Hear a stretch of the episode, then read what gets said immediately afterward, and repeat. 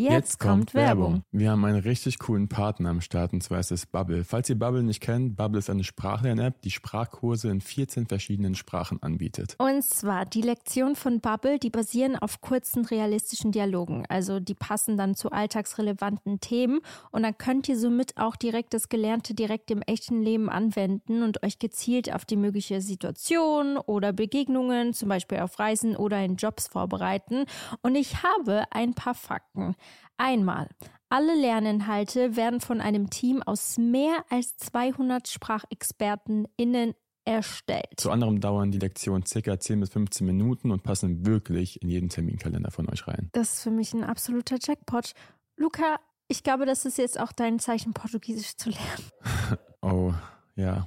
Das, ich sollte es eventuell mal machen, sonst habt ihr irgendwann eine Geheimsprache. Noch ein Fakt, ihr könnt eure Lernerfahrung personalisieren mit Lernerinnerungen, eigenen Vokabellisten oder weiteren hilfreichen Funktionen. Und ihr könnt ab Tag 1 eure Aussprache trainieren mit einer KI-gestützter Spracherkennungssoftware und von Lektionen über Podcasts, Spiele bis hin zum Online-Gruppenunterricht kannst du aus einer Vielzahl an Lernmethoden wählen und so bleibt das Lernen abwechslungsreich und effektiv. Wir müssen noch kurz dazu sagen, der Online-Gruppenunterricht ist nicht mit dem Angebot enthalten.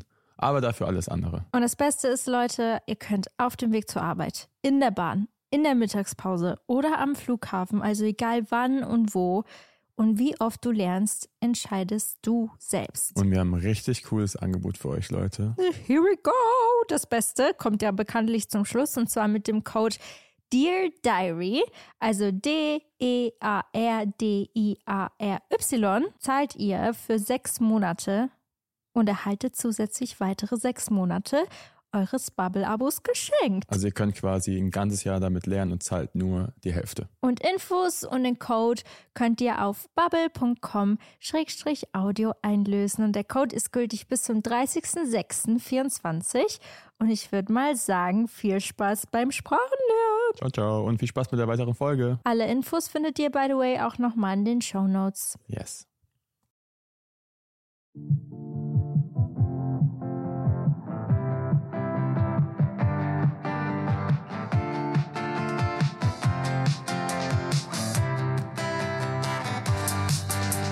Hallo, meine lieben Damen und Herren, und willkommen zu einer neuen Podcast-Folge von Anna und Luca. Hallo, meine Damen und Herren. Ich hab's falsch gesagt. Echt? Was hast du gesagt? Ich, hab ich habe gesagt, willkommen zu einer neuen Podcast-Folge von Dear Anna Diary? und Luca, anstatt von Dear Diary bei Anna und Luca. Shame on me. Tja. Shame on me. Fehler. Leute, wir gehen direkt in das erste Thema. Bei der letzten Podcast-Folge war, wurde ich direkt danach abgeholt, um den Barbie-Film zu gucken. Richtig. Und was sagst du, was ist dein Fazit zum Barbie-Film? Ist der Hype gerechtfertigt? Ja. Ja? Ohne Witz. Ich verstehe es nicht so ganz, wie ein Mensch enttäuscht aus diesem Film gehen kann. Ich würde gerne eine Diskussionsrunde anfangen. Ich will wissen, warum die Menschen enttäuscht waren nach diesem Film, weil ich fand ihn richtig gut. Ich, es ist halt ein Barbie-Film. Barbie ist purer Kitsch. Barbie ist pink, Barbie ist schrill. Und alleine, dass sie das geschafft haben, miteinander zu kombinieren mit so einer richtig deepen und richtig wichtigen Message, die wir natürlich schon öfters gehört haben, aber immer wieder wiederholt werden muss, ich weil ich finde, es ist wichtig zu hören. Ich finde, die haben das richtig gut gemacht. Also ich wüsste nicht, was sie sonst noch hätten machen sollen, um das für die Leute, die enttäuscht waren, besser zu machen. Weißt du, was ich meine? Was hat euch gefehlt? Das würde mich interessieren. Warum fandet ihr den Film nicht gut? Ich gebe dem Ganzen nämlich eine 9 von 10. Ich gebe dem eine 0 von 10, weil ich nicht weiß, wie er ist.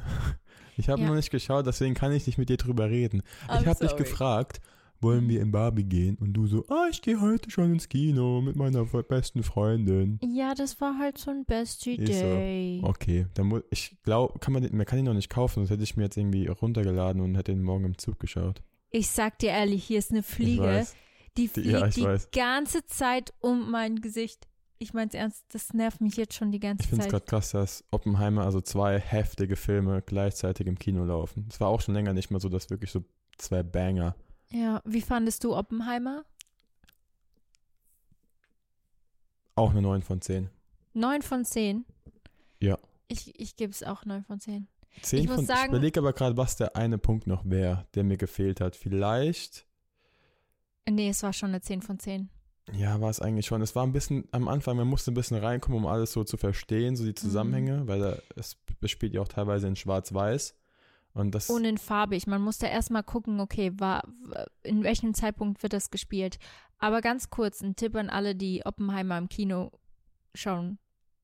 Bitte ähm, lasst euch davor sagen, um was es im Film überhaupt geht. Erstens das und zweitens, ich glaube, es steht im Internet beschrieben, was schwarz, also es ist kein Spoiler, aber es ist beschrieben, was die Schwarz-Weiß-Szenen sind und was die farbigen Szenen sind. Das müsst ihr wissen, bevor ihr den Film schaut, weil sonst wird es kompliziert, weil ihr müsst wirklich drei Stunden lang aufpassen. Genau, ihr müsst euch konzentrieren, aber ich sag's euch, es lohnt sich. Es ist nicht ein Film, wo ihr euch konzentrieren müsst, aber es ist anstrengend, sondern Ja. es ist so spannend, ihr könnt eigentlich gar nicht weggucken. Vor allem dadurch, dass es auf einer echten Geschichte basiert ist. Ich Ja. finde es so krass und alleine, dass Christopher Nolan diesen Film Mhm. produziert, also wie sagt man dem, der, er war der Regisseur. Leute, das, also ich gebe dem Film eine 10 von 10, bin ich dir ehrlich. Also ich glaube, bei mir ist eine 9 von 10, weil ja, boah, ich wirklich so durchgehend zuhören musste und ich, wenn ich einen, irgendwie einen Satz nicht mitbekommen hätte, dann hätte ich wahrscheinlich, weiß nicht, einen guten Das Teil nicht stimmt. gecheckt. Das stimmt. Aber wenn man viel von der Geschichte weiß, dann ist dieser Film Ja. richtig krass, weil man denkt sich so die ganze Zeit, boah, krass, das und das und das. Ich glaube, das ist ein Film fürs Kino. Den kannst du nicht daheim Ja. gucken, weil daheim sind wir alle so schnell abgelenkt. Auch wenn du kurz am Handy bist, irgendwie was checkst, das, das darfst du nicht machen. Deswegen ist das, Mhm. glaube ich, ein richtiger Kinofilm. Und andere Filme, die kannst du dann auch, auch nebenbei gucken. ein bisschen mehr gucken. Ja, das so wie so ein ist, Spider-Man zum Beispiel. hm, Kannst du easy nebenbei gucken. nachdem Luca und ich im Kino waren, um Oppenheimer zu gucken, ich sag euch ehrlich, wir hatten bestimmt zwei Stunden Zeit gebraucht, um diesen Film zu verarbeiten. Wir saßen im Auto und haben erstmal eine Diskussionsrunde angefangen, im Positiven natürlich, über alles, was im Film passiert ist. Weil das ist ja so aktuell. Ja, und es war voll die gute Aufklärung, wie das eigentlich damals abgelaufen ist. Und ich will es nicht alleine- spoilern, das ist das Ding, sonst hätte ich jetzt aber man Sachen weiß, gesagt. dass es darum geht, wie eine Atombombe, wie die Atombombe überhaupt entstanden Und ist. warum man sie gebaut hat. Und ich fand es auch krass, wie sie überhaupt aussieht. Ich habe sowas von Ja. nicht damit gerechnet. Hat auch Justin letztens zu mir gesagt, dass die so aussieht, wie sie aussieht. Also bevor sie explodiert quasi. Stimmt. Also weißt du? richtig krass, aber nichts für schwache Nerven. Ich, Ich, fand's euch, okay, weil ja, ja. aber nichts für schwache Nerven. das stimmt. Weil das ist kein Film, was realitätsfern äh, fern Fern, ist, ja. sondern es ist extrem. es hat passiert. ja, und es passiert immer noch. Also nicht, dass aktuell gerade irgendwo eine Atombombe losgelassen wird, aber es ist halt da. Es ist da. Ja. Und es ist halt, na, es ist schon krass. Ich kann es euch nur empfehlen, das zu gucken. Ich fand es sehr interessant. Auch die Geschichte hinter Oppenheimer, warum er überhaupt diese Bombe entstehen lassen hat. Warum. Ja. Also wirklich, äh, guckt euch das an. Sehr zu empfehlen. Auch Barbie. Leute, ich sage euch ehrlich, ich auch. Barbie ist ein guter Film. Vielleicht kann ich nächste Woche da kurz ein Fazit zu ziehen, falls ich ihn geschaut habe. Aber, Aber wo willst du ihn ich, gucken? ich weiß auch nicht mit wem.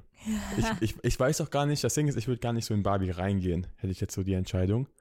Aber irgendwie will ich ihn trotzdem gesehen haben. Dann bist du wieder auf Fliegesuche. ja, diese Fliege. Lass sie in Ruhe. Lass sie, die ist schon seit gestern Abend da. Die nervt mich. Okay. Okay. Zurück zum Thema. Okay, Leute, wir haben uns kurz was überlegt. Wir werden jetzt ein bisschen äh, weggehen von dem, äh, von, es gibt neue Filme auf dem Markt Thema. Wir waren eigentlich gerade live auf TikTok und dann haben wir kurz die Leute gefragt, was für Themen wir besprechen könnten hier im Podcast. Und da haben wir jetzt ein paar gute ähm, Themen gesammelt. Und Und Wir wir, werden eins uns davon besprechen. genau, wir haben uns explizit für eins entschieden. Und zwar über die Musik- und Modelbranche, wie das so abläuft. Wir werden euch alles erzählen. Also wir versuchen Ja. euch alles zu erzählen. Wir haben einige Fragen von euch bekommen und die werden wir beantworten. Ähm, vieles sieht man ja gar nicht. Tatsächlich von Ja. vorne. Man sieht immer nur das Tolle, das Gute, das Positive. glaub, Aber heute gehen wir mal ein bisschen deeper. ja, ich glaube, wir hatten es schon mal angeschnitten. Ja. Aber Credits gehen raus an Gina, die hat die Frage gestellt. Hi Gina. Liebe Grüße. Das war, das war eine sehr gute Topicwahl. Ähm, ich würde mal sagen, wir fangen direkt an mit der Modelbranche, weil ich habe einige Fragen Echt? an dich, Luca. Okay, ich habe ich hab jetzt nur ein paar aufgeschrieben von, von dem TikTok-Stream quasi. Ja, ich habe auch sonst einige Fragen an dich. Bist du bereit? Nein. Und zwar für alle, die es nicht wissen, Luca ist ein Model. Luca wurde gescoutet in Australien. Diese Fliege! Ich, die, die, das Gute ist, die ist auch nur bei dir. Boah, die nervt. Warum kommt sie nur zu mir? Weiß ich nicht. Okay, Leute, als, es, es würde euch auch in den Wahnsinn treiben, würde euch die ganze Zeit um den Kopf eine Fliege schwirren. Okay. So, mein Lieber, zurück zum Thema. Äh, Luca wurde in Australien gescoutet. Wann war das? 2000 und Wow, warum ist gerade das Licht ausgegangen? Aber alles. Ist unsere, ist unsere Meinst du- Leitung gerade ausgegangen? Das kann gut sein. Warte, ich check's kurz. Nee, Echo? Guten Morgen? Hä? Okay, never mind, Leute. Unser Licht ging gerade komplett aus. Weird. Das ist so witzig gerade gewesen. Weird. Okay, back to the topic. Ja, jetzt ist die Fliege bei mir. Ja. Das wird, heute wird, das, ich glaube, der, der, der, das Thema wird, oder der, die Caption wird, eine Fliege. In unserem Podcast. Oh mein Gott, sie nervt halt auch wirklich. Und ich wir habe nicht mal einen Fliegenklatscher. Wir müssen weitermachen, sonst kommen wir nicht zum Ende. Okay, wann wurdest du gescoutet? Ich glaube 2016. 16. 16 Boah, oder das ist lang 17. Ich weiß gerade nicht mehr, das ist schon so lange her. Erzähl uns mal von deinem ersten Jahr, wie das war für dich so. Was passiert, nachdem man gescoutet wird? Ich glaube, es, es kann so und so passieren. Ich glaube, ich habe so viele Stories von Freunden gehört. Bei den einen, bei mir war es so, ich wurde gescoutet und ich war viel zu breit, weil ich davor gefühlt jeden Tag siebenmal die Woche im Gym war. Also du hattest zu viel Ich hatte Muskelmasse. viel zu viel Muskelmasse. Mhm. Und dann meinte meine Agentur, ey, wir sehen Potenzial in dir. Wir wollen, dass du jetzt erstmal schön dein Gewicht verlierst. Ich so, nein, auf keinen Fall. Ich habe mir das aufgebaut. Ich war richtig in meinem Ego so, nein, ich bin eine Maschine. Und dann haben die mir einen Personal Trainer Ich geschickt. bin eine Maschine. Ja, ich habe ich hab jahrelang so, weißt du, so jeden Tag Sport, jeden Tag clean gegessen und so weiter und so fort. Ähm, aber dann haben sie gesagt, komm, wir, wir stellen hier sogar einen Personal Trainer, der gefühlt, ich glaube, 2.000, 3.000 Euro im Monat gekostet hat, den ich nicht bezahlt habe, aber den die Modelagentur quasi investiert hat, damit ich in Shape komme. Was auch nicht normal ist. Also meistens investieren gute Modelagenturen meiner Meinung nach in dir, damit sie dann halt irgendwas so draus bekommen. Habe ich das gemacht, war mit ihm dann, ich glaube, drei Monate lang Ernährungsplan, jeden Tag Training und alles drum und dran, habe irgendwie 10 Kilo verloren. Und dann ging es halt los, so mit den ersten, In, in was für einer Zeit hast du 10 Kilo verloren? ich glaube, zwei Monaten. Das, ga- ja, Das ist War aber sau nicht ungesund. gesund. aber es war so eine krasse Challenge für mich. Und das ist so das Ding. Jetzt gerade auch fällt es mir richtig schwer, irgendwie Sport durchzuziehen, weil ich keine, kein Ziel habe. So richtig. Dort war das Ziel, okay, ich will in Shape sein, ich will irgendwie mal was anderes und da hatte ich ein krasses Ziel, deswegen war mir alles egal. Aber jetzt ist so ein bisschen, deswegen voll, voll gut eigentlich so Ziele setzen. Ohne Ziel ist immer schwierig. Aber hast du denn aktuell kein Ziel? Ja, Hätte weil ich du jetzt, nicht ganz würdest weißt, du mir du- sagen, ich habe wie GNTM. Ich wusste, dass es kommt. Okay, ich habe da, ich hab davor richtig Gas gegeben, anderthalb Monate komplett wieder auf Sport geachtet, gesund gegessen, in der Quarantäne jeden Tag äh, Homeworkouts gemacht, weil irgendwie, weißt du, so ein innerer, inneres Ziel halt. Und jetzt gerade so ein bisschen die Jobs, die ich gerade habe, brauche ich jetzt irgendwie keinen krassen Körper für, weil eh alles angezogen ist, blöd gesagt. Aber ja, es ist irgendwie ziellos, was, was, was so der, der sportliche Aspekt gerade angeht. Mm. Ähm, so, und dann hattet ihr diese zwei Monate, wo du 10 Kilo abgenommen hast, was schon übelst ungesund Ja, ist. Weil ich- wie alt warst du da? 19. Oh, Ich habe auch ein Foto, das ich einblenden kann, wie ich davor und wie ich danach aussah. Vor den 10 Kilo quasi und danach. Ich sah davor aus wieder wie 13, 14, wie ein kleiner Junge. hm. Also danach, nachdem ich die Sachen abgenommen habe. Und Das hast du aus wie 13. Ja. Okay, krass. Ähm, eine Frage. Man sagt ja immer, es ist alles in der Modelbranche so. Ähm, Was sagt man denn so? Es gibt ein Wort dafür. Diver ah, man sagt ja in der Modelbranche ist ja alles so divers geworden. Diversity wird ganz groß geschrieben, scheinbar. Ist es wirklich so? Mm. Ich glaube nicht. Ich glaube, ich glaub, wenn du jetzt wieder nach Mailand gehen würdest und zu den ganzen Castings, wirst du die Typen sehen, die gefragt sind. Oder die Frauen sehen, die gefragt sind. Und ich sehe meistens immer halt trotzdem noch so die, die Norm, dieses, die Maß einhalten, in die Klamotten fitten und so weiter und so fort. In Paris, guck dir mal Pariser Fashion Weeks an. Ja. Ich sehe da immer noch meistens nur, blöd gesagt, sehr dünne Menschen.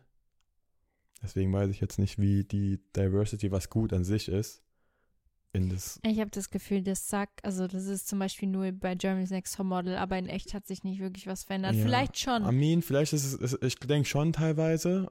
Ähm, ich glaube, vielleicht ist es ein guter Schritt dahin, aber ich weiß nicht, ob sowas den ganzen Markt übernehmen kann, weil die, die Klienten suchen immer noch, die, die ganzen Modelcaster haben immer noch ihr Bild vor Auge. Ja, das stimmt. Also ganz ehrlich, wenn man da mal mit mittendrin ist, dann merkt man, dass viel hat sich nicht verändert seitdem. Mhm. Ähm, gibt es denn als männliches Model auch so ein typisches Schönheitsideal, wenn wir schon mal dabei sind? Ich wäre mal zu breit. Das hat mir jeder gesagt. Ich war bei den krassesten Castings und ich glaube, ich hätte auch mindestens mehr als die Hälfte der Jobs bekommen, hätte ich eine Master gehabt, die ich, wo ich reingepasst hätte. Also egal bei wem, ob ich jetzt bei Jean-Paul Coutier war, da ein Casting hatte, da fast genommen wurde, wo er dann persönlich vor mir stand, meinte so, sorry, deine Schultern sind minimal zu breit, du musst jetzt wieder gehen. Ich so, oh, aua. So in Paris war das. Da war ich sehr dünn in meiner Bestform oh und er meinte trotzdem so, nein, das, hat, das reicht leider nicht. Ich so, Junge, das sind nur zwei Zentimeter. Boah. Und das ist, das ist öfter passiert. Das war bei Louis V auch als ich, äh, als, als ich angefangen habe, für die laufen sollte, war so, nee, du bist noch, bist noch ein bisschen zu breit. Ich so, boah, schon wie. Ich glaube, wenn ich von Anfang an viel dünner gewesen wäre, hätte ich jetzt einen ganz anderen Weg. Ja, ich, ich glaube glaub, schon. Ich glaube, du wärst in der High-Fashion-Branche halt das kann gelandet. Gut sein. Aber ich bin dir ganz ehrlich, ich bin auch irgendwie, ich habe das Gefühl, alles hat einen Grund, weil stell dir vor, ja. das wäre wirklich so gewesen, das ist so eine unterbezahlte Branche, vor allem die High Fashion und Haute Couture. Nee, wenn du, es kommt drauf an, wenn du, wenn du Kampagnen hast, nicht. Ja, Kampagnen, okay, aber ein Laufsteg. Ja, aber die Laufstege sind dafür da, dass du den Namen machst. Und wer macht sich am Ende einen Namen? 0,01% von den Models. Ja, das Ding ist ja, das ist ja dafür da, dass du dann in deiner Modelkartei schreiben kannst, okay, ich bin für ja, Gucci gelaufen oder sowas, ich bin dafür gelaufen. Und dann sehen andere Marken es, ah, okay, krass, er ist schon da und dafür gelaufen. Ist ja bei jedem Job so. Social Media auch, okay, er macht für die und die Marken was, andere Marken sehen das und buchen die Person wahrscheinlich auch.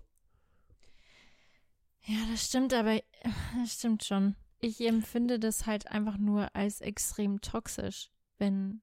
Ja, muss halt mit klarkommen können. Ich glaube, ich bin froh, dass ich das im jungen Alter irgendwie gemacht habe, weil ich jetzt nicht mehr so da nee, ich glaube, abhängig bin. Ich glaube eben umgekehrt wäre es gesund. Ich ja, glaube, es wäre gesund, wenn man das. Schon. Weil du hattest schon so ein, eine starke Psyche, aber ich kenne sehr viele Mädels, die dann in die Modelbranche rutschen und die dann, denen geht's nicht so gut danach. Ja, mir, mir ging es auch nicht gut so, aber irgendwie, ich kam da irgendwie ganz gut raus, glaube ich. Mhm. Weil ich, glaube ich, nicht diesen Aufstieg hatte so schnell. Ja. Aber ich bin dir ehrlich, es gibt auch Leute, die können das gut. Die können auch gut umgehen damit. Ja. Die äh, finden eine gesunde Balance, aber es ist schwer. Ich habe das Gefühl, die werden halt so viele ja. Steine in den Weg gelegt, alltäglich. Aber wegen den Maßen, es gibt auch genug Leute, genug Freunde, die sind einfach von Grund auf gut gebaut, was das Modeling angeht. Einfach schmal, meiner Meinung nach gut gebaut, was halt der Markt will. Und die haben keine Probleme, die müssen sich nicht abhungern oder sonst was, die sind einfach so, wie sie sind. Da sagt die Agentur oder nicht jeder, ich kann das nicht verallgemeinern, die meisten sagen, bleib einfach so, wie du bist, so ist gut. Und das machen die dann auch. Anstatt wie mich, der irgendwie gefühlt sechs Jahre davor Sport gemacht hat, der hat einfach dann, du kannst ja Muskeln nicht irgendwie wegtrainieren, blöd gesagt. Ja, das stimmt. Wie Deswegen. kommt man wie kommt man denn zu Modeln? Also wenn man jetzt sagt, okay, ich möchte Model werden, was muss man tun? Entweder selbst bewerben oder gescoutet werden. Wie wird man gescoutet? Ja, also ich wurde jetzt auch schon in Paris irgendwie zweimal angesprochen, so was machst du? Modelst du? Und habe ich gesagt, ja, ich habe schon eine Agentur, danke. Oder du guckst halt selbst, habe ich schon voll vielen Leuten geschrieben. Schaut in eurem Umkreis, meistens in Großstädten, nach Modelagenturen, schickt eine E-Mail hin, macht Fotos und dann sagen die euch, entweder sehen wir Potenzial oder nicht. Ja, das ist richtig krass. Ich wurde auch schon öfters angesprochen, mhm. voll krass. Aber ich kann, ja, ich weiß, ich weiß nicht. Ich war dann einmal, nachdem, nachdem ich gescoutet wurde, war ich bei der Agentur da. Ähm, und dann hieß es genau das gleiche wie bei dir. Hier ist ein Plan.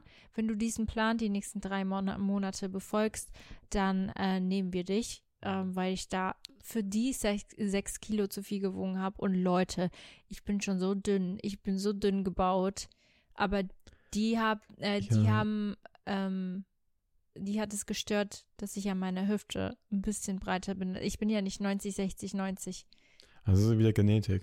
Du bist einfach nicht ja, so gebaut, dass so. deine Hüfte sehr schmal wird. Genau. Aber das ist, also ich bin, ich, keine Ahnung, in dem Moment war ja. ich so, ich, nee, nee, nee, nee, nee, nee. Ich, wenn das andere können und dabei noch gesund bleiben und eine starke Psyche haben gleichzeitig, okay, aber ich wusste, sobald ich diesen Schritt wage in diese Branche, dann, ich habe nicht so eine starke Psyche dafür, vor allem nicht, um jeden Tag zu hören, weil ihr geht ja immer zu Castings. Vor allem, wenn du ein Laufstegmodel bist, bist du ja an fünf verschiedenen Castings am Tag und dann hörst du fünfmal am Tag, nein, wir nehmen dich nicht, weil. Nee, die sagen gar nicht erst weil. Die Manche sagen, sagen, das. Sehr wenige.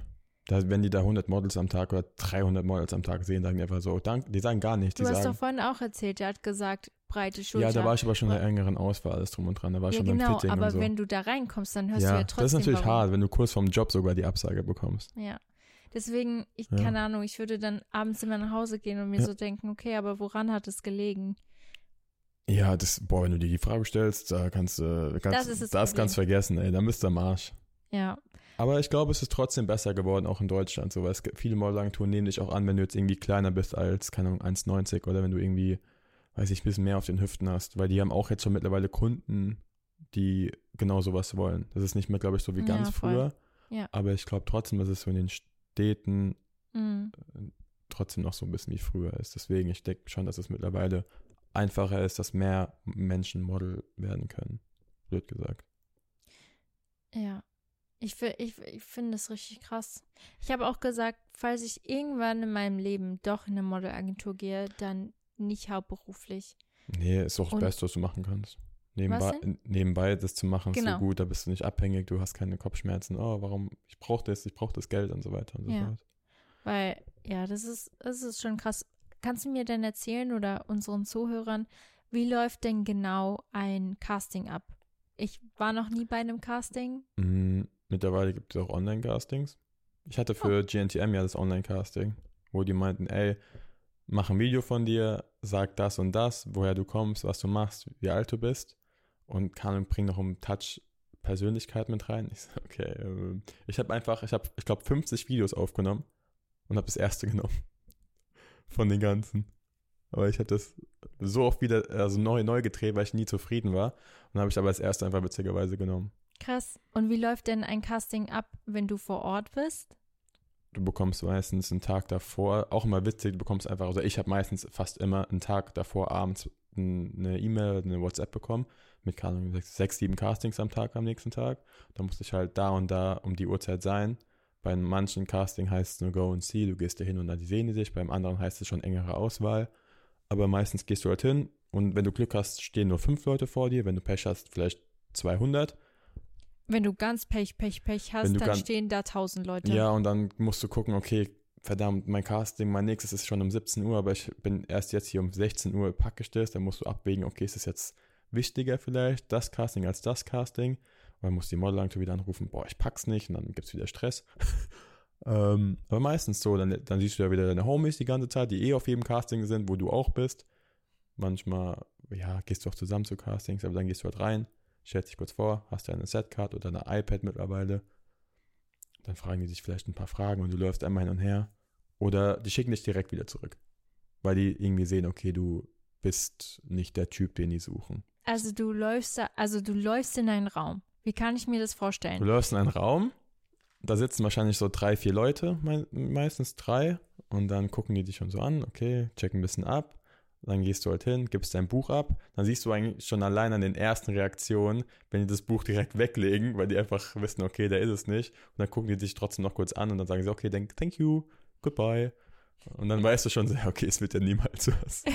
Oder die Fragen, die ich sagen, okay, geh, na, geh mal kurz mit unserem Fotografen Fotos machen, das ist schon mal ein gutes Sein. Hm. Und dann musst du wahrscheinlich warten, eine Woche, einen Tag, je nachdem, wann der Job ist, ob du mit der Rückmeldung bekommst Oder du bekommst nie eine Rückmeldung. Da weißt du halt, du hast ihn nicht bekommen. Ach so, krass. Du kannst dich auch nicht mal an die Castings erinnern. Du hast am Tag acht Stück oder drei Stück oder mal keins. Und äh, Kannst du in ein Casting auch ohne Modelagentur oder mu musst du eine Ähm, Modelagentur haben?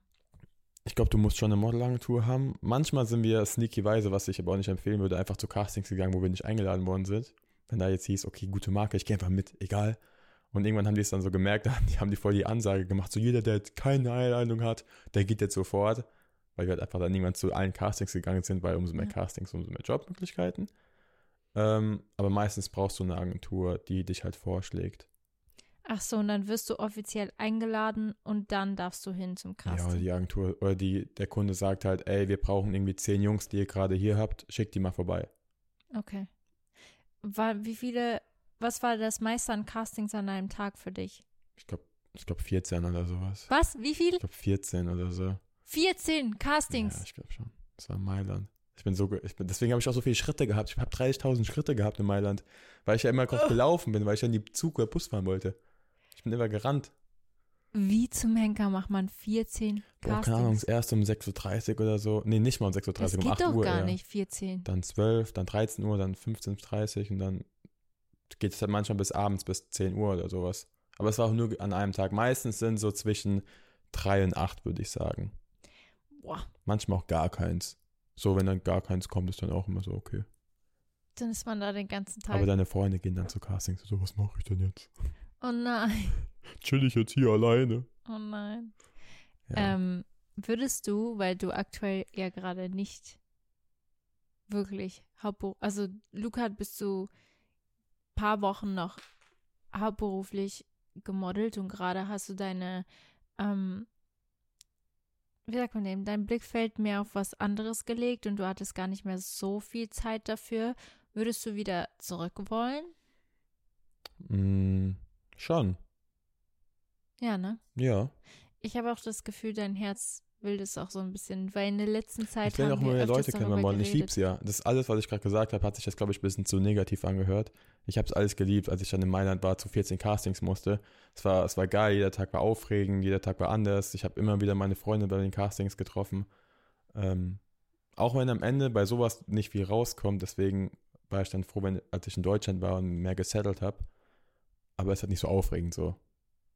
Aber Ja, gut. Ich meine, am Ende des Tages, klar, hast du 14 Castings, aber dann wirst du halt für eine Sache genommen. Das fühlt Vielleicht. sich dann nicht nach viel an, aber es ist trotzdem was. ja, das stimmt. Also, ich meine, die Jobs, die du schon gemacht hast in der Vergangenheit, andere würden nur davon träumen. Das ist schon sehr, sehr cool. Ich, das ist das Ding. Ich finde Modeln, wenn du dich bei Modeln vergleichst, ist noch fast schlimmer als bei Social Media. Weil wenn du dann irgendwie deine, keine Ahnung, zehn Freunde hast, die gefühlt jeden Tag einen Job haben und du nicht, dann fängst du richtig an zu hinterfragen, okay, wieso nicht? Warum und so Hm. weiter. Ich glaube, das ist so ein bisschen, was einen auf Dauer ein bisschen kaputt macht. eine Sache. Und zwar, ich finde persönlich, du wärst der perfekte Kandidat für Jeremy's Next Topmodel. Wir wissen alle, die Sendung hat einen gewissen Ruf, aber du warst ja schon mal da Ich finde den Ruf nicht schlimm. Hä? Male Model. Aber warum hast du dich noch nicht beworben? Ohne Witz, Leute. Luca und ich reden schon länger darüber und er hat sich immer noch nicht beworben. Was, was steht dir im Weg? Keine Ahnung. Was ist es? Ich weiß es nicht. Äh, Du machst dir zu viele Gedanken. Ja, ich glaube, ich mache mir so viele Gedanken, wie man rüberkommen könnte, ob man Ja. dann einen Stempel hat, ob Ja. man so in die Richtung, was gar nicht schlimm ist. Hm. Also ich kenne ja sehr viele Mädels von GNTM, ich kenne gefühlt alle immer von GNTM, habe ich Aber ich weiß, was du meinst, weil as soon as you were there, kommst du raus und du bist der von GNTM. Ja, und irgendwie habe ich, ich weiß nicht, ob ich, auf der anderen Seite ist es auch ein blöder, also dumm gesagt, ist einfach Fakt, einfach ein guter, kann ein guter Karrieresprung sein. Mhm. Mm. Aber auf der anderen Seite ist es auch, ich finde, GNTM ist diese ganzen Sachen, die du da machst, machst du eigentlich nicht im richtigen Modelleben. Diese ganzen, Cha nee, diese ganzen Challenges, die so, passieren ja. dir vielleicht einmal in ein paar Jahren oder sowas Ja, irgendwie. ja. Weiß nicht, vom Flugzeug springen oder sonst irgendwelche Sachen oder irgendwie irgendwo balancieren oder sowas. Das, Mhm. Aber ist ja auch klar, das ist ja auch viel Show. Mhm. Ähm, Ich weiß es nicht. Eigentlich cool. So, ich glaube, man kommt halt krass aus seiner Comfortzone raus. Würde ich keine Musik machen, würde ich mit dir reingehen. No. Dann wären wir das erste Pärchen bei GNTM. Es ist ja dieses Jahr mit Jungs und Mädels. Ja, nächstes Jahr ist die Staffel mit. Nächstes Jahr. Nächstes Jahr, genau. Ja. Also dieses Jahr fangen sie schon an zu drehen. Man kann sich bis September bewerben. Dann fangen die an zu drehen? Oktober oder was? Was? Fangen die schon im Oktober an zu drehen? Ja, Oktober oder November, glaube ich. Crazy. Deswegen sage ich ja, du, ich kann, du hast gar September nicht mehr Zeit. so lange Zeit darüber nachzudenken. Ja, hast du recht. Also, aber jede Entscheidung ist die richtige Entscheidung für dich. Also egal, was es am Ende sein wird. Ähm, ja. Heißt ja nicht, dass du dich dann bewirbst und dann Oder ich habe auch dann so dieser Gedanke, okay, da kommt vielleicht jemand rein, der schon viele Jahre Erfahrung hat, dann ist der Pressure umso höher. Da Warte, wenn jemand reinkommt, der viel Erfahrung hat. Ja. So, wenn ich jetzt zum Beispiel reinkomme, dann sagen die, okay, ey, der hat das schon seit 2017 gemacht. Ach so. How high is the pressure, bitte? Stimmt. Aber du bist halt auch gut und du wurdest ja schon mal. Ich weiß es nicht, ob ich so gut bin. Luca. Ich habe keine, Ver ich kenne auch, ich weiß es nicht. In was denn? Ja, ich bin, glaube ich, ganz gut in Fotos machen. Aber sobald es um Laufsteg geht. Ja, oder Improvisation und so ein Zeug. Diese Vorstellungen, wie sollte so GNTM 2024 werden? Keine Ahnung. weil, weil ich es kann. Dafür muss ich dich coachen. Die müssen mich mal holen. Ja, also auf der anderen Seite, sehr gut. Vorteil, ich glaube, wenn ich das, da mitmache, bin ich danach ein halber Profi vor der Kamera. That could Stimmt. be. Wenn ich überhaupt Sendezeit bekomme. Wenn du überhaupt so bist. Hm, was mache ich hier? Aber ohne witzig wird es richtig cool. Oder wir schicken ja. dich mit deiner Mom hin, mit Steff. Ja. Bei Heidis liebt ja auch ihre äh, älteren Models. Ja, mal gucken. Wie, ja, es hört sich eigentlich ganz verlockend eigentlich an und sehr ich, ich, ich würde das eher so als eine, als eine coole Reise sehen. Hm. So als, als was Neues, als mal wirklich mal was ganz anderes. Aber ich fand es ja richtig nice, als ich ja dort war, ein paar Stunden, einen Tag. Deswegen, du hättest schon die, du hättest die krasse Story. Also alleine, dass du schon mal da warst ja. als Mailmodel, dass du allgemein schon gemodelt hast. Könnt ihr mal Heidi äh, meinen mein Namen auf Instagram. So, schicken. Heidi, wenn du zuhörst, ich habe hier den offiziell coolsten Kandidaten, den du haben könntest als Mailmodel für die nächste Staffel. Luca Heubel! Luca Heubel, der schon Liegestütze für dich gemacht hat. Ist halbnackt so, in diesem Ice Cube. Er hat letztes Jahr halbnackt für dich Liegestütze gemacht. Ja. Mache ich einfach dieses Jahr oder nächstes Jahr, wenn es auch immer losgeht, nochmal. Ich komme hin, sag Hallo und dann sage ich Stopp. Und dann mache ich erst ein paar Liegestütze. Einfach nur aus Prinzip. Stimmt. Aber nicht, mal, aber nicht mehr in dieser kurzen, in diesem kurzen Schlüpper. In, äh, ja, das ja. Und Boots, äh, war es ein Outfit auch. Ja. Stell dir vor, du würdest mit diesem goldenen Schlüpper hingehen. Du schneidest Silber. es dir neu. Silber. Silber? Silber. Ist das Silber? Ich hatte so Glück. Hatte, wir hatten ja diese Schlüpper zur Auswahl beim Umziehen. Das ist aber jetzt ein random interner Effekt. Und die hatten, glaube ich, zwei verschiedene Größen. Und die eine Größe war echt noch mal kleiner als, ich, als die, die ich hatte. Und dann habe ich mir die einfach schnell geschnappt, die bisschen größere. Und dann musste der andere Dude die kleinere anziehen. Und ich war so, I'm so sorry, aber ich, ich, ich, ich kann nicht dieses ganz kleine Ding anziehen. Und dann musste der andere mit dem ganz kleinen Schlüpper rausgehen. Boah, die waren deins war ja schon mies klein. Ja. ja. Aber ja. Okay. Ich fand, wir haben schon ziemlich viele Fragen über die Modelbranche. Ähm, oder du. Ich glaube, die einzige Sache, die ich noch ergänzen würde, ist, weil mich viele Leute immer auf Insta schreiben, ob, ob, ob sie eine Modelagentur brauchen. Ich würde sagen, ja, definitiv, weil ich bekomme auch richtig viele Anfragen für Jobs von Insta und irgendwelche Fotografen und sonst was und so fort. Und da ist es einfach voll wichtig, dass du jemanden hast, der weiß, wer seriös ist und wer unseriös ist. Weil es, glaube ich, gibt sehr viele Menschen da draußen, die nicht so seriös sind und dann irgendwelche Shootings vereinbaren und dann du irgendwie auf Kannung irgendwas hoffst und dann nie was passiert. Deswegen mhm. holt euch eine gute Modelagentur, ist sehr wichtig. Also ihr könnt euch auch selbst bewerben. Ihr müsst nicht nur gescoutet ja. werden. Ihr könnt auch selbst es an die, in die Hand nehmen. Falls ihr schon Fotos von euch selbst habt, macht euch bitte Setcard-Fotos. Also holt ja. euch allgemein eine Setcard. Polaroids. Genau, ihr könnt ganz, und vor allem Polaroids sind das Einfachste, was man machen Stimmt. kann. Und ich das, bin immer so faul dafür. Ja, stimmt, bist du echt. Es ist kein großes Tamtam. -Tam. Ich habe es letztens auch gemacht. Ihr müsst euch literally nur vor einer weißen Wand stellen. Mit gutem Licht. Mit gutem und Licht. Und rumposen. Straight. Side. Ja. Und keine krassen Outfits, am besten schwarz, eine schwarze lange ja. Hose oder eine schwarze kurze Hose, ein knappes, also ein, ein enges Top. Knappes Top. Ähm, ja, ich glaube mittlerweile, ich weiß nicht, früher, ja, ich bin früher jeden Tag zum, gleich zum Casting gegangen, schwarze Jeans, schwarzes Shirt, aber mittlerweile denke ich mir so, du brauchst ein bisschen mehr Touch so für dich selbst. Geh auch mal mit deinem Out, also geh mit deinem coolen Outfit hin. Vielleicht nicht, wie jetzt gerade was in ist, diese komplette Baggy Bag, äh, Baggy Hosen, weil dann sehen ja. die Kunden halt nicht, was drunter ist aber ein bisschen mehr selbstbewusst hat, lass den Schmuck an und so weiter und so fort, ja. Echt? Ich lasse ihn meistens an, wenn es jetzt nicht so e-, extrem übertrieben ist, aber so ja, ein bisschen okay. Ketten und so, why not? Okay, interessant. Naja, wir kommen jetzt zu der zweiten Hälfte des Podcasts und es geht um dich und deine Karriere als Music. Sängerin. Da, da. Ich habe, by the way, okay, jetzt spoiler ich ein bisschen über was für ein Thema es denn überhaupt geht. Ich habe noch nichts gesagt, um was es denn eigentlich geht. Aber am 18.08. schreibt es euch in euer Kalender. 18.08. Kommt was, mit was ihr nicht rechnet. Luca weiß es schon. Es ist echt krass. Es mhm. ist richtig cool. Es, ist, es könnte nichts besser zu dir passen als das, würde ich sagen. Ich bin so aufgeregt. Mhm. Leute, ich bin so ja. aufgeregt. Es, es wird echt und, und das Witzige ist, das kannst du danach irgendwann erzählen, wie das erstens entstanden ist. Alles, so, alles, alles, alles drum und dran, dass manche Sachen einfach meant to be sind quasi, obwohl man sie gar nicht so wirklich plant. Ja, das irgendwie, sage ich jetzt mal. Oh, ich bin aufgeregt. Naja. Ich bin aufgeregt. Es wird definitiv einer meiner größten Träume damit in Erfüllung gehen und es ist keine Tour und es ist kein Album. Wir, wir werden es erfahren am 18.8. Ja, und dann können wir danach vielleicht, ich weiß nicht, was du da alles erzählen darfst vom Ding her. Ja. Aber vielleicht können wir auch mal jemanden einladen, dann als Podcast-Gast, wenn du jetzt weißt, wen ich meine, der uns sehr viel darüber erzählt, weil. Ja, finde ich cool. Weißt du wen? Ja. Anfangsbuchstabe, ich malen jetzt hier.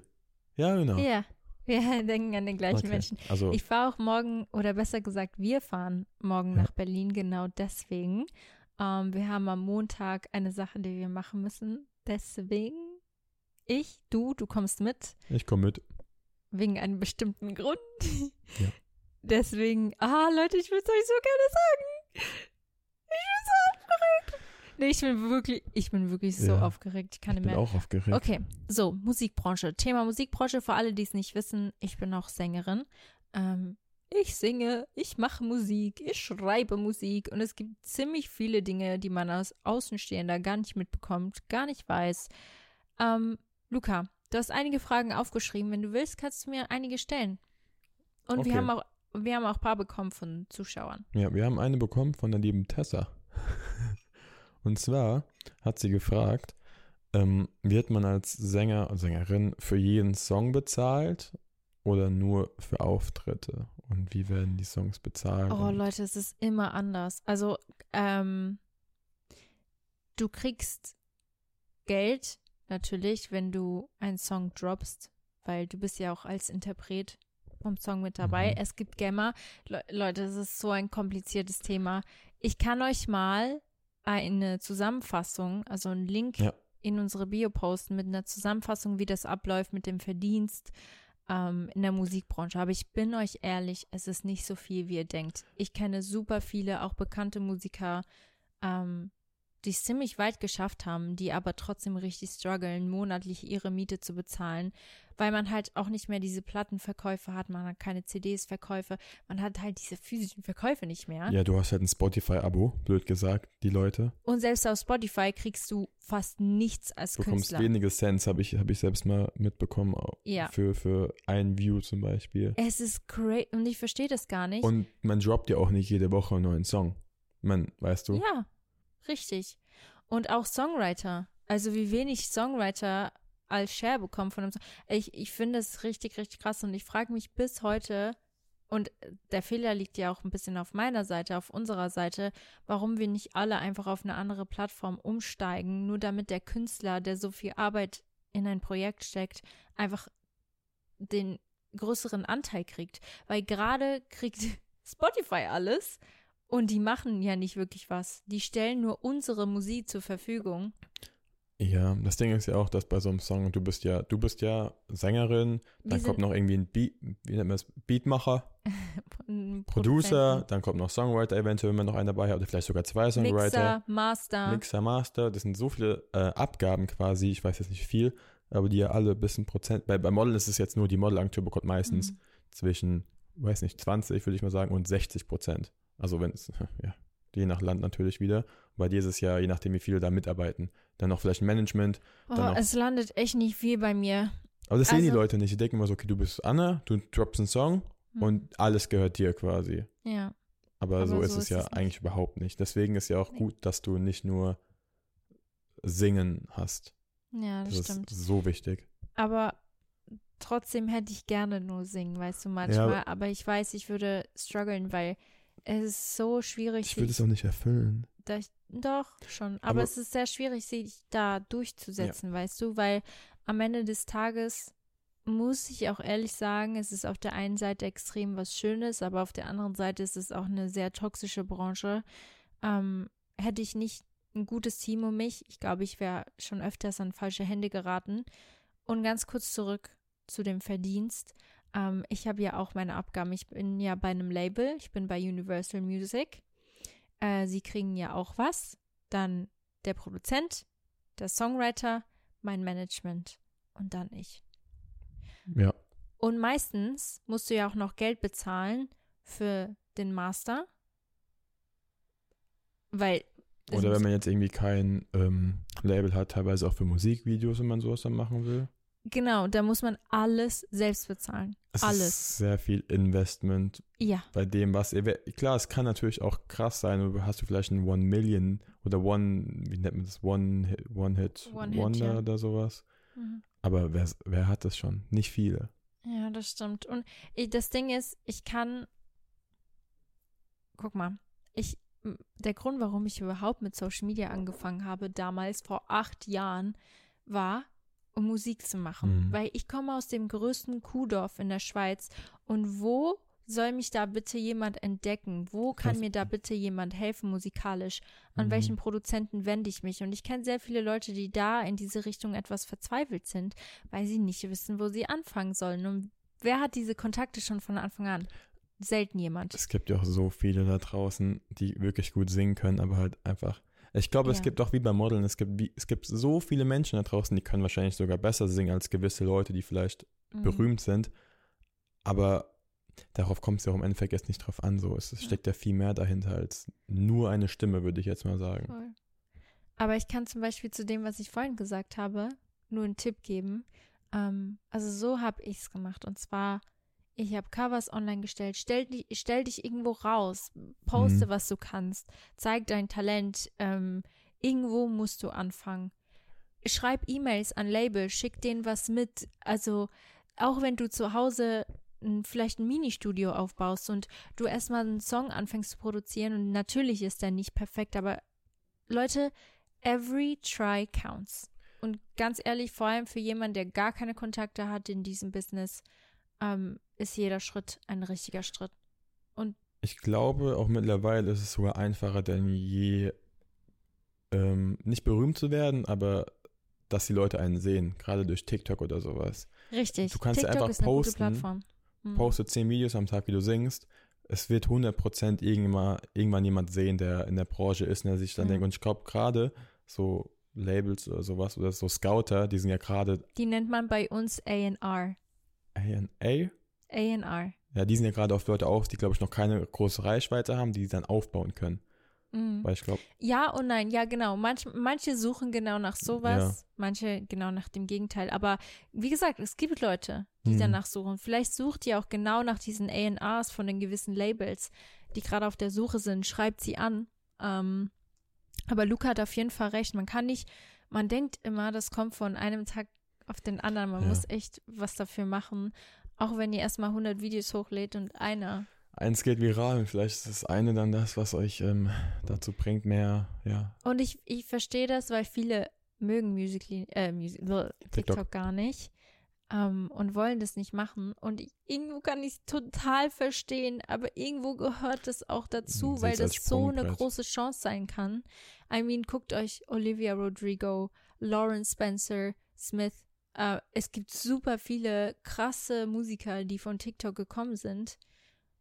Und ich finde es schade, weil manchmal werden auch genau die Leute als TikToker gesehen, obwohl sie eigentlich. Ja, das ist das Ding halt. Ich glaube, die machen, oder viele machen schon von seit Jahren Musik aber wurden halt dann durch vielleicht TikTok richtig viral und dann deckt jeder diesen TikToker und macht halt Musik, obwohl sie eigentlich schon fünf Jahre davor Lieder vielleicht gedroppt hat, aber nur es wurde, ist keinem aufgefallen. Ja, voll. Aber also, trotz dessen hat es geklappt. Ja, das stimmt. I, I mean, es gibt super viele äh, Musiker, die gerade von TikTok mhm. entdeckt werden. Auch ich finde es richtig cool allgemein als Zuhörer. Wenn man eine coole Stimme findet, dann hat man auch Lust, ja. die Songs zu hören. I mean, ich finde es richtig nice. Ja. Hast du noch eine andere Frage? Ja, habe ich. Und zwar, schreibst du deine Songs alle selbst? Ähm, jeder Song, den ich gedroppt habe bis jetzt, habe ich mitgeschrieben. Ja. Und meist, ich sage mitgeschrieben, weil meistens sieht das so aus, ich gehe ins Studio und dann habe ich noch einen Mit-Co-Songwriter. Ja. Uh, und so mag ich es am liebsten, weil ich bin so gerne unter Menschen, wo du einfach gemeinsam kreativ sein kannst. Und dann setzt du dich hin, bist den ganzen Tag da und brainstormst einen Song zusammen. Also du schreibst dann zusammen einen Song. Und es, ich persönlich finde es für mich mega, mega cool, wenn ich jemand vor Ort habe, uh, mit dem ich das alles diskutieren kann. Weil meistens sind es genau über so Themen, die richtig deep sind. Und wenn du mit jemand anderem darüber redest und eine andere Perspektive kriegst, richtig mhm. besonders. Und vor allem sind ja auch richtig talentierte Leute. Songwriting ist sowas Magisches. Ich empfinde es als extrem Magisches. Ich muss aber sagen, ich habe es äh, nie diagnostizieren lassen, aber ich habe safe irgendwo ADS und ich habe so Schwierigkeiten, mich zu konzentrieren manchmal. Also ich gehe ins Studio und ich brauche alle Stunde irgendwie eine Pause, weil ja. ich bin weg. Ich bin literally im Kopf. Ich bin einfach 30 Minuten lang da und starr in die Wand, weil ich mich nicht konzentrieren kann. Ähm, obwohl man sagt ja immer, meistens hört es ja genau da auf, wo deine Passion ist. Ich sag euch, da ist meine Passion, aber mein Kopf bei, bei vor allem extrem emotionalen Sachen hört er einfach irgendwann auf zu funktionieren und dann brauche ich kurz zehn Minuten Pause und dann geht's wieder. Das ist richtig spannend. Aber ja, es gibt Leute, die schreiben Songs komplett selbst was auch richtig toll ist. Es gibt Leute, die schreiben das mit zehn verschiedenen Songwritern oder nur einem. Es gibt aber auch Musiker, die schreiben ihre Songs gar nicht. Ah, ja, okay, das ist Ghostwriting, ne? Genau. Also es gibt sehr viele davon. Ihr könnt tatsächlich, ihr könnt es auch nachgucken. Und zwar, wenn ihr auf Spotify geht, dann, warte mal, ich muss ganz kurz selbst auf Spotify. Ähm, hast du hier Spotify auf dem iPad? Boah, ich habe keine Ahnung, muss mal gucken. Doch, hast du bestimmt, weil ich finde es auch immer sehr interessant zu sehen, wer hinter einem Song steckt, wer den geschrieben hat, ob der Künstler damit so, ja. involviert ist. Warte Aber es gibt auch Ghostwriter, die dürfen nicht benannt werden oder so. Das habe ja. ich mal irgendwo mitbekommen auf irgendeiner Serie. Ja, aber das ist jetzt nicht üblich. Nee, das, aber, es, aber auch, es ist halt auch ein Job. Ne? Du kannst ja auch einfach, Safe. wenn du guten Texte schreiben willst, kannst du einfach nur Texte schreiben und die verkaufst du dann. Mhm. Also. Aber für, für halt einen Preis, wenn du halt als Song, warte mal, ich. Ach so, genau. Ihr geht auf den Song und dann geht ihr auf diese drei Pünktchen und dann geht ihr auf Song-Infos und dann steht da Interpret und geschrieben von. Und ah, guckt krass. mal, ich bin gerade auf einem Song von Chris Brown und da ist er als Interpret, weil er natürlich der ist, der singt. Und geschrieben von neun verschiedenen Menschen. Von neun? Ja, es gibt auch manche Songs, die wurden von 20 Leuten geschrieben. Äh, Weil jeder Mensch, der nur ein Wort eigentlich mit mhm. in den Song reinnimmt, muss, eig muss eigentlich krass. mit in Auch wenn du jetzt irgendwie eine, eine, Session hast, du hast eigentlich nichts hinbekommen, bis auf vielleicht. Eigentlich schon, weil du mit im Raum warst. Ich gehe einfach, dann setze ich mich auch immer dazu. Also, nee, nicht wirklich. Ja. Du musst schon mit ja, dem weiß. Projekt ein Teil vom Projekt Aber sein. Aber okay, wenn ich jetzt mit dir in L.A. gewesen wäre, ich mhm. war ja mhm. mit den, bei dir in der Session dabei, ja. hätte ich jetzt irgendwie mal was gesagt, so, boah, nee, mach mal das Wort nicht so, sondern nimm das Wort dafür. Ja. Dann hätte ich theoretisch als Songwriter. Ja. Geil. Ja. Wenn du darauf bestanden hättest, ja. Ich hätte definitiv darauf bestanden. Aber korrigiert mich, falls ich was ja. Falsches sage, aber ich meine, meines Wissens äh, nach schon, weil wir hatten genau so einen Fall mal und zwar äh, Karma is a Bitch. Ja. Der Song ähm, war fertig und dann haben wir ihn nochmal kontrollieren lassen von einem ähm, Amerikaner, der wirklich ja. halt fließend Englisch spricht. Ähm, und der hat dann zwei Wörter geändert im Song und er ist auch in den Credits. Oh, wow. Ja. Das ist krass. Obwohl er wahrscheinlich nur gramm grammatikalisch. Genau, grammatikalische Sachen hat. geändert hat. Aber er ist drin. Jein, ich verstehe es ein bisschen. Aber ich weiß nicht, ob du als Songwriter dann zählst. Doch, weil, also es ist halt am Ende des Tages ja auch ein Job. Und ja, du schon. hast ja auch mit. Ähm, dann, mit dann bist du der grammatikalische. Musst du nochmal eine extra Spalte hinmachen. Aber es gibt, also ich weiß gerade nicht, wie es bei, also bei, Ja. bei dem Song war, aber du kriegst ja auch gewisse Prozentzahlen. Ich glaube nicht, dass er die gleichen Prozentzahlen gekriegt Ja. hat wie wir. Also, Das stimmt. weißt du, wie, wie einer, der den Song wirklich komplett geschrieben hat. Ähm, aber ich bin dir ehrlich, das Thema ist für mich selbst auch sehr kompliziert. Diese ganzen, ja, also wirklich. Aber ich wollte vorhin noch erzählen, es gibt sehr viele Künstler, die ihre Songs nicht selbst schreiben oder mitschreiben. Ich kenne sehr viele. Ähm, und Ja. zwar wird dir ein Song gestellt. Manche Labels schicken dir auch einfach nur einen Song hin und sagen, hey, hast du Bock, den mal äh, zu singen? Hast du den Bock, den so rauszubringen? Und dann sagst du ja oder nein. Und dann singst du den einfach nur, also du packst deine Vocals drauf Mhm. und there Ja. you have a song. Ja, wenn du vielleicht den Song, wenn die, die den geschrieben haben, einfach den Song nicht mögen. Du hast ja auch Ja. viele Songs, die du geschrieben hast oder die du einfach rumliegen hast, die du niemals veröffentlichen wirst. Ja, ich habe bestimmt so 60 Songs. Ja, und theoretisch kannst du dir, theoretisch kann man dir auch verkaufen. Ja, ja. Kann man. Also, Man kann sie weitergeben, ja. und dann, aber können, die theoretisch könnten die ja dann auch so ein bisschen alles ändern, wenn die den Song gekauft haben, Lyrics Aber ein bisschen anpassen. Wir müssen zustimmen. ah, okay. Also die können das nicht einfach ohne unsere. Äh, Seven Red Flags ist ein gutes Beispiel Ja. dafür. Und zwar, ähm, das ist auch Stimmt. eine Single von mir. Falls ihr diese Single noch nicht gehört habt, macht es mal, weil die hat so ein bisschen einen rockigeren Vibe. Hm. Und die, die das ist so krass, wenn ihr die erste Version von Seven Red Flags hören würdet, das ist eine Ballade. Dieser Song war eigentlich für eine Ballade Ja. bestimmt. Aber der lag halt so lange rum und ich mochte den trotzdem unglaublich gerne, aber irgendwas hat mir gefehlt und ich war so, okay, irgendwas muss ich ändern. Und dann habe ich gebrainstormt und irgendwann bin ich ins Studio gegangen mit meinem Produzenten und mit Damian, also noch einem Songwriter, und ich habe gesagt, lass mal bitte was komplett anderes aus diesem Song machen.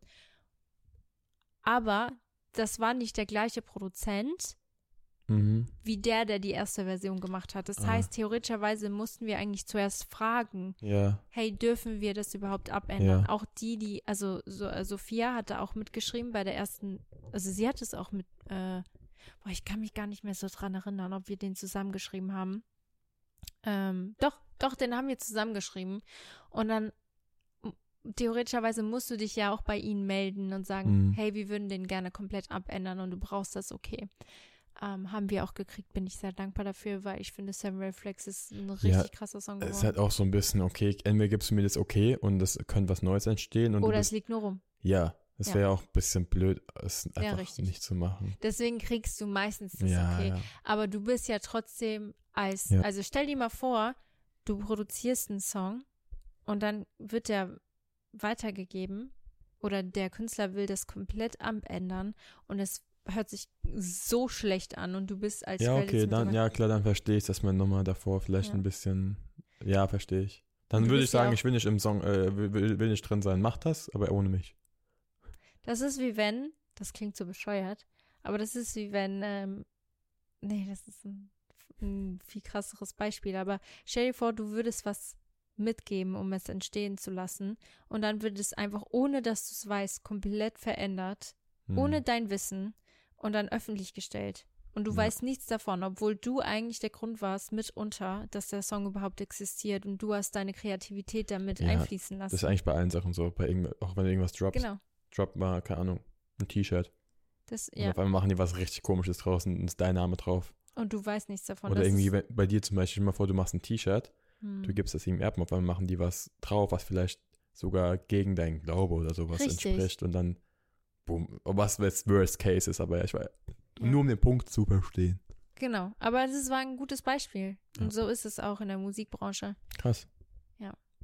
Okay, wir kommen noch zu einer Frage. Und zwar, Oh ja, das, das ist witzig, weil ich hätte auch nicht gedacht, dass es so ist. Äh, erinnerst du dich noch an deine allererste Studioerfahrung? Und du erzähl mal von, von einem, so einem richtigen Studiotag. Weil ich glaube, die Leute denken, weil ich dachte auch, das ist was komplett anderes, als ich das erste Mal dann bei dir in diesem, in dieser Garage saß, die zum Studio umgebaut wurde. Also äh, ganz kurz, es ist wie so ein ungeschriebenes Gesetz. Studios sind immer an den weirdesten äh, Orten. Ich glaube meistens da, blöd gesagt, auch in LA, wo irgendwie vielleicht jetzt auch die Miete nicht die höchste ist. Ja, das ist Und es sind echt nur Garagen, die du dir anmietest mhm. und dann baust du daraus was, weil du würdest dir, weil ich glaube, wenn du sagst, ey, ich möchte ein Büro haben, das ist dann viel teurer, viel als wenn du sagst, teuer. ich möchte gerne die, die, Garage da gerade haben. Und vor allem hast du nicht die äh, Soundqualität, äh, oh, ja. du musst das ja alles äh, abdämpfen und ja. ähm, Deswegen wäre ein Büro mit nur Fenster würde gar nicht so Sinn machen. Es ist immer sehr dunkel. Ist immer so? Ja, meistens ja. Hm. Studios sind eigentlich meistens immer sehr dunkel, aber ich mag's. Das ist ein Vibe.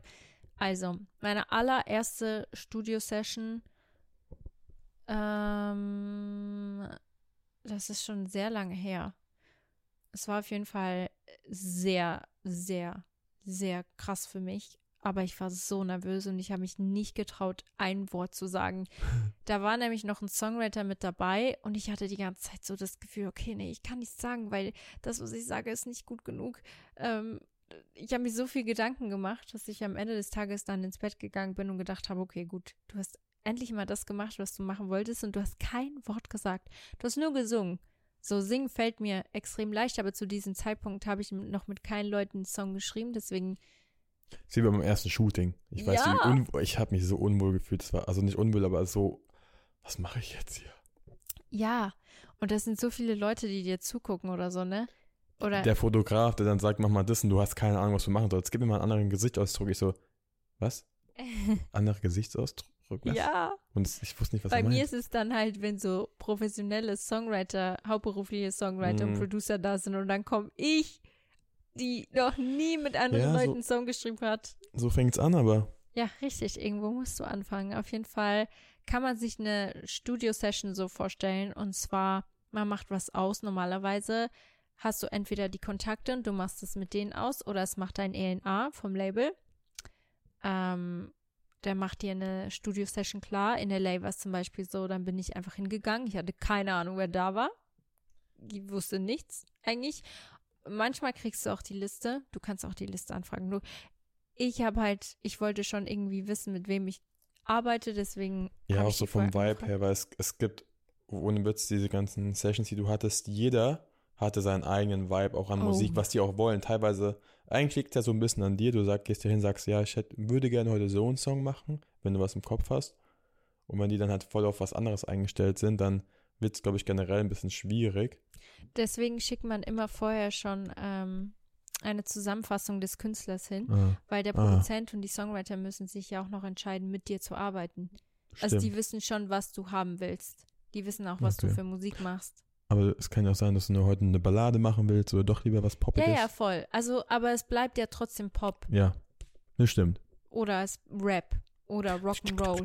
Ja. Deswegen, da wird ähm, auf jeden Fall Genau, geht man dann dahin und dann, wenn es Menschen sind, die du noch nicht kennst, dann musst du die erstmal kennenlernen. Und ich persönlich empfinde das etwas anstrengend, weil in LA war das auch so, jeden Tag habe ich neue Leute kennengelernt. Ist mega geil bis zu einem gewissen Zeitpunkt, weil du musst jedes Mal diese Menschen, die, die bekommen so ein krasses ähm, krassen Input in deinem Leben. Du musst dich halt öffnen. Genau, Emotional. weil das sind ja Geschichten, persönliche Geschichten, Geschichten von deinen Freunden, ja. Sachen, die du erlebt hast und die musst du mit Menschen teilen, die dir komplett fremd sind.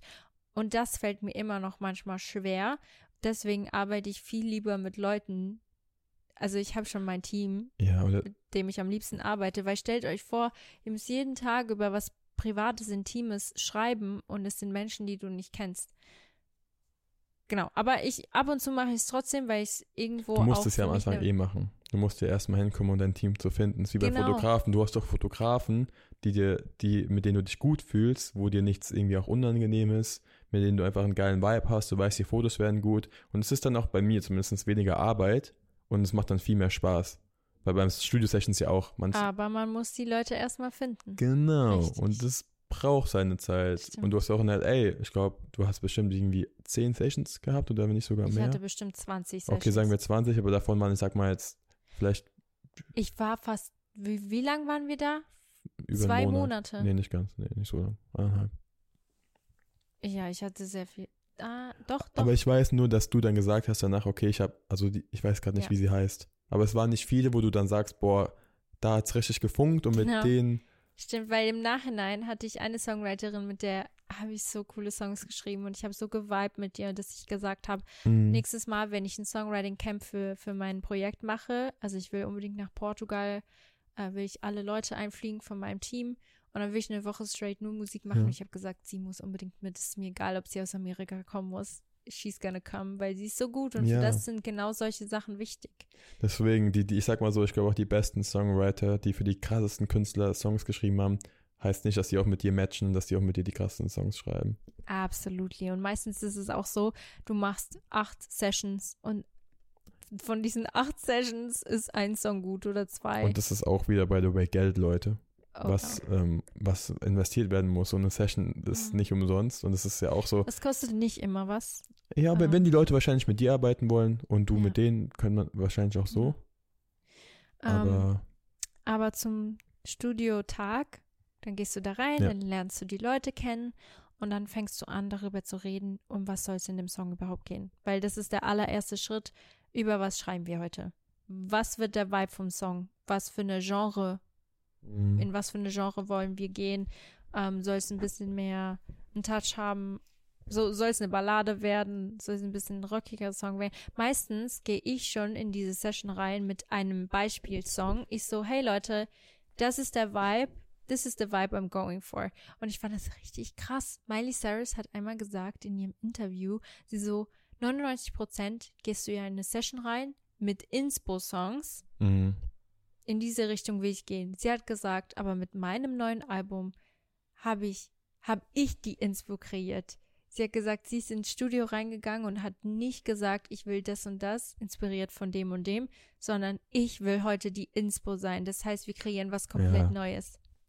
Und das Krass. ist so schwierig, weil es gibt ja schon alles. Es gibt alles und das ist auch, glaube ich, der einfache Weg, wenn du dir einfach Inspo suchst. Ja, voll, genau. Und dann hast du die Inspo und dann, dann baut dir dein Produzent schon mal ein Beat. Das heißt, er, er baut dir schon mal, das ist auch der Anfang. Manche, ich kann gar nicht schreiben, wenn ich nicht wenigstens so eine Melodie habe. Melodie habe yeah. oder ein Beat. Ich baue meistens die Melodie vom Text erst auf den Beat drauf. Nee, meistens hast du auch davor im Auto schon irgendwie eine Melodie. Genau. Oder ich habe schon eine Melodie im Kopf und gehe ins Studio und sage, hey Leute, that's it. Ja. Wir hatten zum Beispiel, äh, was war das? Ähm, Kiab, genau. Come as a Bitch hatten wir die Melodie vorher schon. Und wir sind einfach in ein Café gegangen und haben ein bisschen getextet, ein bisschen geschrieben, ein bisschen Melodies ausgetüftelt. Und meistens ist es so, ich nehme einfach dann meine Sprachnotiz-App auf dem iPhone mm. und dann singe ich das ein, damit ich es nicht vergesse, weil so Melodien vergisst du in Sekundenschnelle. Ja, Deswegen, ja das ist wie in so Film. Ja. Es ist ja auch so, dass dann irgendwie so, oh, ich habe gerade was. Und dann schreibt er irgendwie was runter. Das ist wahrscheinlich Voll. auch in echt so ein bisschen. Und genauso ist es dann, sobald dieser Beat da ist, dann kannst du auch eine Melodie entstehen lassen. Und meistens lasse ich mein Handy dann einfach stehen, auf dem Tisch daneben oder so. Und dann summe ich die ganze Zeit irgendwas so. Also eine Melodie. Ja, das, ja. Und die, die mir am meisten gefällt, die benutze ich dann. Oder ich singe direkt mit. Also ich blabber dann irgendwas los aber es ist immer echt irgendwas Randommäßiges, was irgendwie dann entsteht. Ja, so und du, halt, Luca ist halt mal mitgekommen, deswegen weißt du so ein bisschen. Es hat irgendwie am Anfang so gar keinen Sinn und ich so, yeah. So, yeah. irgendwie so irgendwelche Wörter, dann, dann, dann, auch, weil die eine Songwriterin hat das richtig krass gemacht, hat immer irgendwelche Wörter dann durchgetauscht, dann so das und das, das und das. Ich so, hä, Junge, wie, wie kann sich gerade bitte da, daraus ein Satz bilden? Das ist Nur aus einer Melodie, krass. einfach so.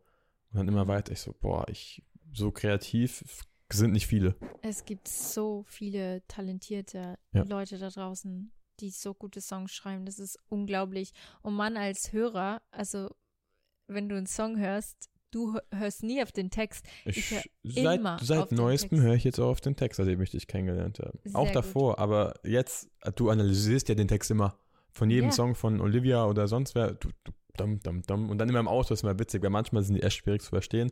Dann hören wir den im Auto an und Anna stoppt dann immer. Und dann liest sie den Text so langsam vor, weil ich, ohne Witz manchmal echt zu, schwer zu verstehen. Aber du liest auch meistens die Lyrics davor. Ja. Und das mache ich nie. Ich habe noch nie Lyrics gegoogelt. Ich finde es voll wichtig, Ich, weil ja, ist es auch, aber ich verstehe das, wenn du nicht so dich. diese Relation hast zu einem Doch, Song, ist doch fein. und ich muss sagen, ich finde es auch besser, wenn man den Text kennt. Also, Ja. wenn du mir dann den Text so Du komplett so viel- aufgesagt hast, dann Ja. ist es viel besser, weil es dann viel geiler ist, weil man alles versteht. Und du kannst wie andere Connections zu einem Song Ja, aufbauen.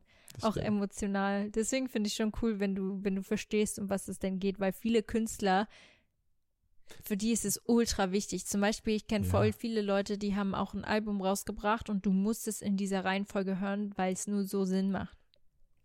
Oder guck mal den, den Song, diesen A, B, C, D. Der ist nur so abgegangen, weil jeder diesen Text verstanden hat, meiner Meinung nach. Und weil es halt, also auch wegen dem Text, aber weil weil es so einfach war, mitzusingen und weil der Mhm. Text sehr einfach war, weißt du? Right. Das ist, es ist einfach so. Ja. So, je mehr relatable, je besser. Auch Also, Seven Red Flags. Vom Künstler zum Hörer. Ähm, hast du noch eine Frage? Ja, ich habe noch eine letzte. Mhm. Weil wir sind bei einer Stunde und drei. Oh, damn. Ich habe einen, und zwar wurde gefragt, von welch, also wie inspirierst du dich? Hast du Personen, wo du die, ja, hast du, Ähm, ich lasse mich von meinem Alltag inspirieren, tatsächlich. Von meinen Freunden inspirieren, von meiner Familie. Das klingt so bescheuert, aber es ist tatsächlich so, dass ich ähm, durch den ganzen Tag irgendwas mache, irgendwas erlebe und irgendwann kommt mir einfach irgendwas in den Sinn. Eine Story, die mir ein Freund erzählt, eine Geschichte, die mir persönlich widerfahren ist und alles schreibe ich direkt drunter. Das inspiriert mich, das Musik, also das musikalisch ähm, zu, so, zu übersetzen? genau, übersetzen. Und ich will mal sagen, wie gesagt, am meisten inspiriert mich mein Alltag, weil das ist halt einfach da, wo ich die meisten Geschichten rausnehmen kann. Und natürlich auch andere Künstler, weil ich höre ich hör sehr, sehr viel Musik. Und oft, Ja, das stimmt schon. Ich glaube auch unterbewusst lässt du dich dadurch auch inspirieren, Ja. was du dann so geil findest. Boah, ja, Mann. ja, Auch dieses Rockige, dass, dass du aus Seven Ja. Reflex eine Rockversion machen willst, hast du ja auch nur bekommen, weil du Machine Gerade- Gun Kelly gehört habe. zum Beispiel, Ja, ist so. Genau so ist es auch passiert. Ähm, deswegen auch da lasse ich mich sehr inspirieren. Aber wie gesagt, so Geschichten, über was ich in Songs schreibe, sind meistens persönliche Erfahrungen oder Geschichten von meinen Freunden, immer, ja. was ich auch richtig nice finde. Weil da kannst du nochmal anders drüber schreiben, so ein bisschen. Ja, weil, weil du hast eine eigene persönliche Relation zum Song. Also ich könnte keinen Song rausbringen, mit dem ich nichts zu tun habe. Ich glaube, dass viele von deinen Freunden gerne vielleicht sogar einen Song schreiben würden über gewisse Situationen, aber leider nicht können. Ja. Blöd gesagt. Ich übernehme das für euch. Ja, ist so. Ey, ist eigentlich eine neue Challenge. Oder eigentlich Mhm. eine neue Serie. So, ich, ich schreibe äh, Songs Ja. mit meinen Freunden und so, dann hast du, haust du immer so eine ich richtig schreibe Song, Songs über die Situation mein, von meinen Freunden. so ungefähr. Das ist sind bestimmt krasse Themen. cool. Aber dann heißt es natürlich auch, dass die sich öffnen müssen bei dir, dass du das aufsaugst, aber bitte nicht in dein Herz, weil das ist dann nie gut. Weil meistens sind es ja immer die sadden Sachen, über die man schreiben will, oder die, die, die äh, depressten oder die Breakups. Ja, das ist halt, Liebe ist halt am intensivsten, habe ich das Gefühl. Liebe ist das, was du am meisten fühlst. Am, und über das kannst du auch am besten schreiben. Und, Und ich sage euch ehrlich, Liebe und Schmerz. ich habe, als es mir am schlechtesten ging, die besten Songs geschrieben. Sorry, dann wird deine Karriere wohl mit mir, dann mu- brauchst du wieder andere schlechte Gedanken, nicht mich. I swear. Aber, oh nee, warte, ich darf nicht schwören, Leute. Ich will, ich will aufhören zu schwören. Mach mal, also ich zieh's zurück, was ich Okay. gerade gesagt habe. Aber okay, wir kommen schon zum Ende von der Podcast-Folge. Es war tatsächlich seit langem mal eine Folge über eine Stunde. Wurde mal wieder Zeit. Ja, Hab mich schon länger so. nicht mehr gehabt. Ich hoffe, ich hoffe, ihr habt Zeit gehabt. Ja, Okay. Mann. Luca, äh, hast du noch die Infos zu Nürnberg? Ja. Hau raus, weil wir haben eine kleine Sache, für alle, die bis zum Ende gehört haben. Ähm, vielleicht habt ihr schon als Werbung gehört, weil wir das einspielen lassen. Ähm, Luca und ich sind bei einem Podcast-Festival dabei. Und zwar in Nürnberg. Und Luca kann jetzt gleich mehr dazu sagen. Ja, immer mit der Ruhe, Leute. Mhm, mhm. Bis dahin kannst du dir aber schon mal ähm, unseren Couple-Moment der Woche ausdenken. unser Couple-Moment der Woche ist auf jeden Fall, dass Luca daran gedacht hat, dass es National Girlfriends Day gibt. So, ich muss jetzt kurz ein, einschießen wieder, weil ich habe die Infos. Und zwar sind wir nämlich in Nürnberg am 11.10. auf dem BR Podcast Festival. Auf dem BR Podcast Festival und ihr könnt auch Tickets dazu kaufen. Alles in der, äh, in der Bio verlinkt, die ganzen Tickets. Ja, und wir würden uns unglaublich freuen, wenn ihr kommt. Wir wollen nicht am Ende da alleine stehen. Ja, ich kann auch noch mal kurz ein paar Fakten rausholen, raushauen. Und zwar findet das um äh, 20 Uhr statt. Ein Ticket kostet 28 Euro. Und ja, wie gesagt, 11.10. in Nürnberg. We're very excited for you. Kommt vorbei. There. Wir freuen uns auf euch. Und sonst sehen wir uns am 1.10. in Frankfurt auf unserer ersten Podcast-Live-Show. Ja. Das wird für uns auf jeden Fall unsere erste Erfahrung auf der Bühne als Podcast. Es sind nur noch viel, wenige Wochen. Es ist nicht mal mehr ein Monat. Ja, wir haben jetzt den 5.8. Das ist dreieinhalb Wochen quasi. Nein. Oh, wow. Eins, zwei, drei, fast vier Wochen. Leute, seid dabei. Und wir haben, richtig cool, wir haben ja auch erstmalig bei unserem Podcast-Event, Festival, oder wie man es auch nennen will, ähm, Merch. Ja. Wir haben unseren eigenen Merch. Ähm, richtig cool. Den werden wir natürlich auch noch zeigen und den wird es auch wahrscheinlich nur auf dem Festival, äh, auf dem auf der genau, Live-Show geben. So, ich weiß nicht, was das Wort tun soll. Yes. So we're very excited for you. Tickets könnt ihr kaufen. Link ist in der Description, yes. in der Bio. Und äh, Podcast, also Couple Moment der Woche habe ich schon gesagt. National Girlfriends Day. Really cute. Luca hat da was Besonderes vorbereitet. Das war so. Ich habe eigentlich nur ich habe, okay, es war cute, aber ich war einfach nur kurz davor bei DM, bei Rewe, bei so einem Ballonladen und habe einfach irgendwelche Sachen ge gekauft, die ich. Alleine, dass du dir die Mühe gemacht hast. Ja, ich dachte, ja doch. Und habe ich ein bisschen Kerzen angemacht, habe unseren Lieblingswein hingestellt und habe ich noch so paar Kleinigkeiten geholt. Die, die, die, Thanks, babe. Thank you very much. That was so cute. Was ist unser Smiley der Woche? Mein Couple-Moment war, by the way, dass wir im Kino waren. No. Weil wir sind, wir gehen wenig raus zusammen. Ist und es war so ein bisschen Date Night. Aber das liegt daran, weil wir uns gerade so selten sehen und wenn wir zusammen sind, ja. dann sind wir zu Hause. Aber es tut gut, wenn wir mal rauskommen. Ich weiß. Aber es ist doch so schön zu Hause. was wolltest du sagen? Ähm, was ist unser Smiley der Woche? Oh, das ist jetzt. Das ist eine gute Frage, ne? Bei dir würde ich einmal sagen, was mit der Musik und nee, bei mir. Nee, komm, wir machen einfach richtig random Elefant. Leute, haut den Elefant rein. Den Elef, der ist es. Der ist es jetzt. Dora. Dora. Also, für alle, die es nicht wissen, der Smiley der Woche ist so, dass wenn ihr das jetzt irgendwo kommentiert oder uns per DM schickt oder egal was, dann wissen wir, ihr habt den Podcast bis zum Ende gehört. Das ist sozusagen ein Beweis. Dora. So, guys, see you next week. See you next Sunday. And we love you very much and have a good night. Kennt ihr diesen night, Trend auf TikTok? When you know the words to the song, then sing along, sing along. Dein, dein Blick verstört mich gerade ein bisschen dabei. Ja, weil sie macht es auch immer. Leute, wenn ihr das nicht kennt, dann geht ihr jetzt auf TikTok. Ich finde diesen Trend so witzig. Okay, okay bye. Bye.